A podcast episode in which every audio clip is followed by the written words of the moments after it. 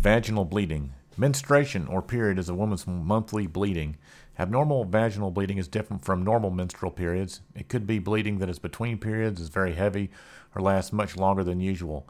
It also includes bleeding that happens before puberty or after menopause. Causes can include uterine fibroids or polyps, hormone problems, hormone pills such as birth control pills, and hormone replacement therapy, menopausal hormone therapy, cancer of the cervix, ovaries, uterus, and vagina, thyroid problems. Assessment and management. Performing a primary survey will ensure that the patient's need for oxygen and or presence of shock. Bleeding can be controlled with direct pressure over the vagina and with force either applied by the patient or rescuers. Shock is identified in patients with no radial pulse or hypotension. Management of shock includes high flow oxygen, preventing heat loss with a blanket, elevating the feet.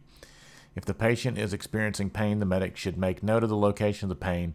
This can be helpful in determining hospital destination or eventual diagnosis at the hospital.